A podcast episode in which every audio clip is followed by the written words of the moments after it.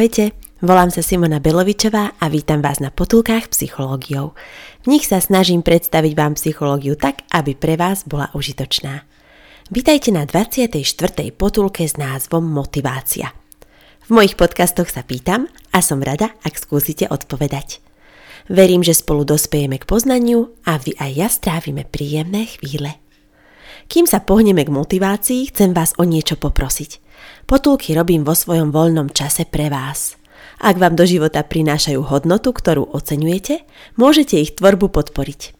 Číslo účtu nájdete v menu Podporiť na www.potulkypsychologiou.sk Ďakujem pekne, vážim si to. Na webe Potuliek nájdete aj môj mail v prípade, že ma chcete kontaktovať. Rada vám urobím psychoporadenstvo. Verím, že aj pritom nám bude príjemne.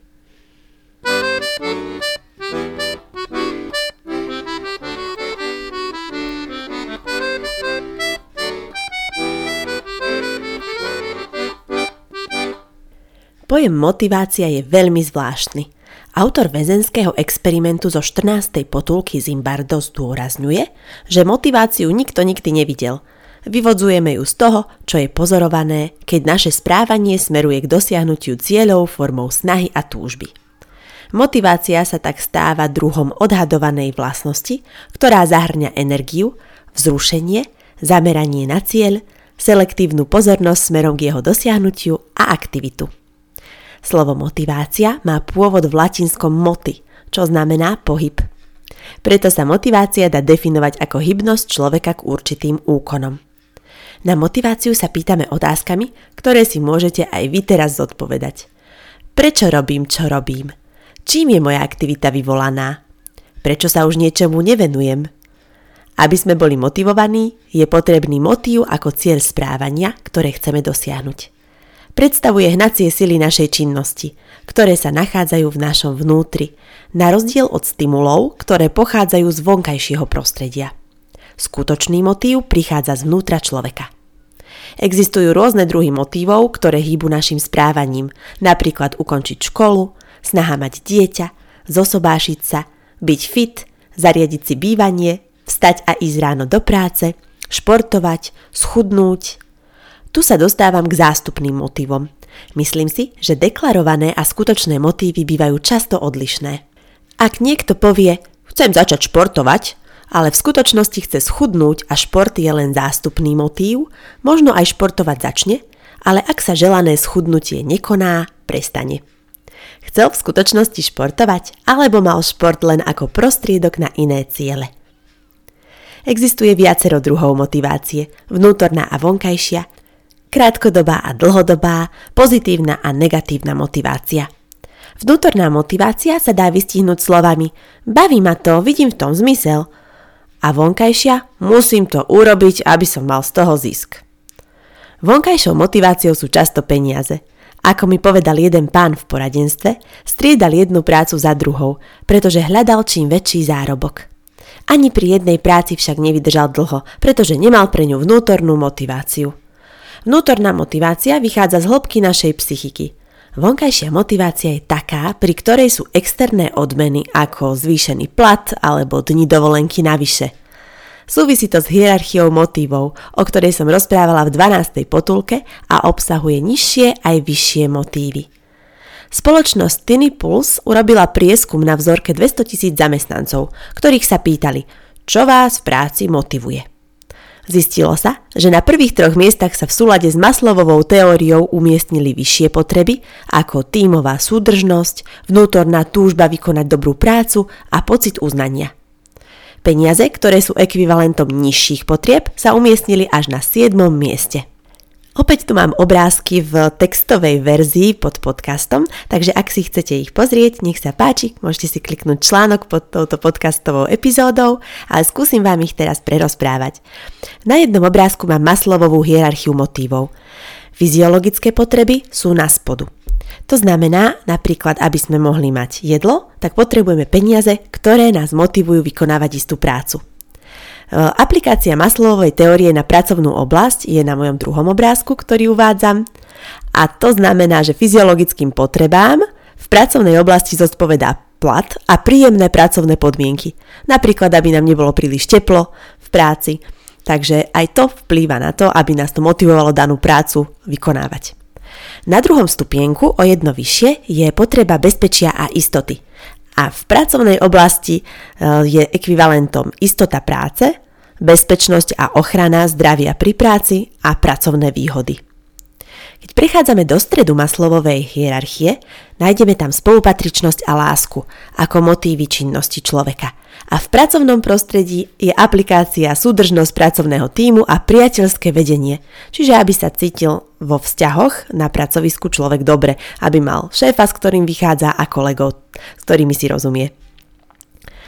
Štvrtý stupienok, takmer najvyšší, je uznanie a sebaúcta. A potreba uznania je reprezentovaná v pracovnej oblasti uznaním jedinca ako pracovníka, uznaním prestíže jeho profesie či pozície a pocitu naplnenia z konkrétnej práce. Na najvyššom stupienku maslovovej hierarchie motivov je potreba seberealizácie. A aplikácia na pracovnú oblasť je, ak má človek dostatočne náročnú prácu, tvorivé príležitosti, úspešnosť v práci a postup v hierarchii pracovných pozícií. Pozitívna motivácia je hľadanie pozitívnej odmeny. Aktivuje sa vtedy, ak chceme niečo získať. Môže ísť o peniaze, titul, partnera.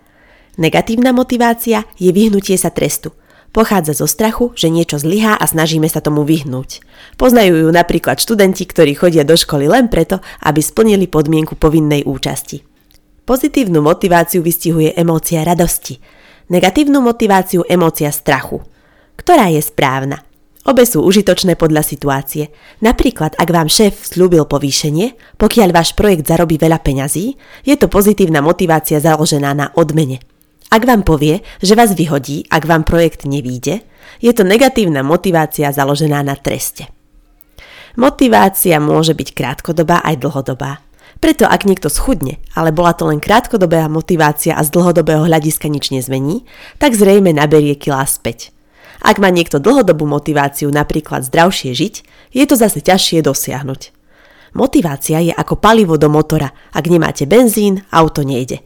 Ak ho máte málo, nemusí vám vystačiť až do cieľa. Vhodné je mať plnú nádrž, ale kde palivo vziať? Dosiahnutie dlhodobého cieľa je tak vzdialené, až sa na ceste k nemu mnohí vzdajú. Pre tých z vás, ktorých sa to týka, je riešenie krátkodobá motivácia. Mali by ste si stanoviť krátkodobé ciele. Napríklad za týždeň schudnem 1 kg, na ďalšom tréningu spravím v danom cviku o dve opakovania viac. Cieľ v krátkom časovom horizonte nám pomôže udržať našu pozornosť na výsledok, ktorý chceme dosiahnuť. Dôležité je tiež vybrať si aktivity, ktoré vás bavia. Ak chcete schudnúť, možností pohybu je neúrekom. Ak nemáte rád stacionárny bicykel, nemusíte na ňom sedieť. Ak cítite už na začiatku, že hm, mal by som si to kúpiť, Pravdepodobne počase bude už len ako vešiak na oblečenie. Robte, ktorý šport vás baví. Len ho robte pravidelne a skúste to pretaviť postupne do dlhodobej motivácie. Myslím, že ak zakúsite endorfíny a radosť z pohybu, postupne ho zapracujete do svojho pravidelného režimu. Ale treba ísť na to postupne. Zamerajte sa na to, ako sa budete hýbať dnes, nie na to, ako zmeníte svoj pohyb celoročne. Po krokoch môžete skôr prísť k dlhodobej zmene. Človek si niekedy dá cieľ a s motiváciou to hneď na úvod preženie. Myslím, že sa to stáva častejšie vtedy, ak je cieľ príliš vágny a všeobecný. Napríklad cieľ schudnúť taký je. Je vhodné skôr si povedať, chcem schudnúť 1 kg za týždeň. Pretože ak si megalománsky poviete, chcem schudnúť 20 kg, môžete sa rýchlo nadchnúť, kúpite si permanentku do fitka, začnete cvičiť a meniť stravu, ale prejde pár dní a nadšenie opadá. Postupne prídu iné starosti a permanentka zapadá prachom. Vtedy vás podrží seba motivácia alebo kamarát, ktorý vás kontroluje. Je dobré si pozvať kontrolóra do svojich snažení, len sa domnívam, že aj jemu sa kontroluje ľahšie, ak vie, čo presne má sledovať. Napríklad nech sleduje, či ste raz za týždeň teda tú zakúpenú permanentku využili a nech vás sprevádza na nákupy, aby vás pochválil, že nenakupujete kopu sladkostí. Z hľadiska behaviorálnej psychológie je však dobré dať si napríklad sladkosť ako odmenu, keď sa vám podarí týždenný limit schudnúť 1 kg dosiahnuť. Ideálne je, ak si ju dáte ako palivo, myslím teraz fyzické palivo energie, pred ďalším športovým výkonom. Ak ste na to sami, niekedy sa stratíte. Napríklad nakúpite zbytočne veľa pomôcok na cvičenie, namiesto aby ste šli cvičiť, lebo ste premotivovaní na začiatku.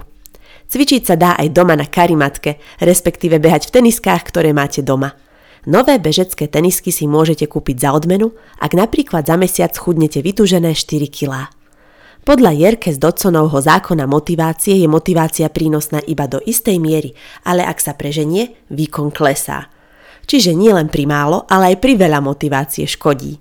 Opäť sa dá aplikovať paretovo pravidlo 80 ku 20, že stačí byť motivovaný na 80%, ale každý deň. Je to prínosnejšie, než byť motivovaný na 100%, ale len prvé dva dni. Ak je optimálna motivácia, výkon je najvyšší. Vraví sa pomaly ďalej zájdeš a platí to aj pri dosahovaní svojich cieľov. Veľký cieľ by pre vás mohol byť príliš veľké sústo, ktoré by ste nestrávili. Na obrázku tiež uvádzam Jerke z Dodsonov zákon motivácie. Tiež vám ho skúsim takto prerozprávať. Jednu os tvorí sila motivácie a druhú os kolmu na ňu tvorí úroveň výkonu. No a krivka motivácie sa podobá na kopček, na ktorom môžete napríklad ísť behávať alebo bicyklovať, prípadne robiť turistiku práve keď chcete schudnúť. Ten kopček znamená, že ak je nízka sila motivácie, tak je aj nežiadúca úroveň výkonu. Pri optimálnej motivácii, to je vrchol kopca, je aj optimálna úroveň výkonu. A pri vysokej motivácii je zase nežiadúca úroveň výkonu. Motivácia nie je, či sa vám niečo chce. Ak máte jasný cieľ, disciplínou sa prekonáte. Ide to ľahšie, keď máte niekoho, kto nad vami drží stráž.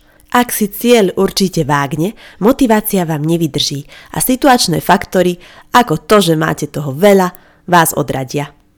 V minulej potulke som hovorila, že správni riešitelia problémov trávia 80% času riešením a 20% realizáciou. Takže 80% času sa zaoberajte stanovením cieľa. Zodpovedajte si otázky. Prečo chcem schudnúť? Aké to má benefity? Budem sa cítiť lepšie? Budem mať do budúcna menšie riziko infarktu? Budem spokojnejší? Až potom aplikujte chudnutie. Ako povedal Walt Disney, citujem, ak o tom dokážeš snívať, dokážeš to aj urobiť. Koniec citácie. Prajem vám veľa splnených snov a na budúce sa môžete tešiť na potulku o chorobe a smrti. Aby ste to dokázali stráviť túto dosť ťažkú tému na letné dni, urobíme si pauzu. Čo poviete?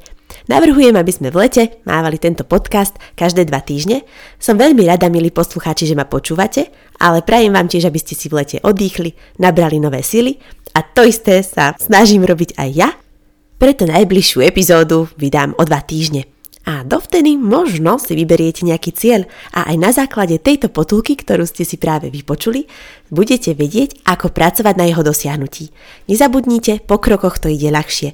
Na, môžete si dať cieľ dlhodobý, ale rozdielte si ho na drobné. Najskôr si naplánujte prvý krok, druhý, tretí a keď takto postupne budete naplňať svoj cieľ, zistíte, že sa vám podarilo naplniť aj ten dlhodobý cieľ. Ak si dáte totiž len ten dlhodobý cieľ, ale nie krátke ciele, tak potom môžete byť demotivovaní, že sa vám ho nedarí tak rýchlo naplniť. Prajem vám, aby ste sa mali dobre a majte oduševnené chvíle.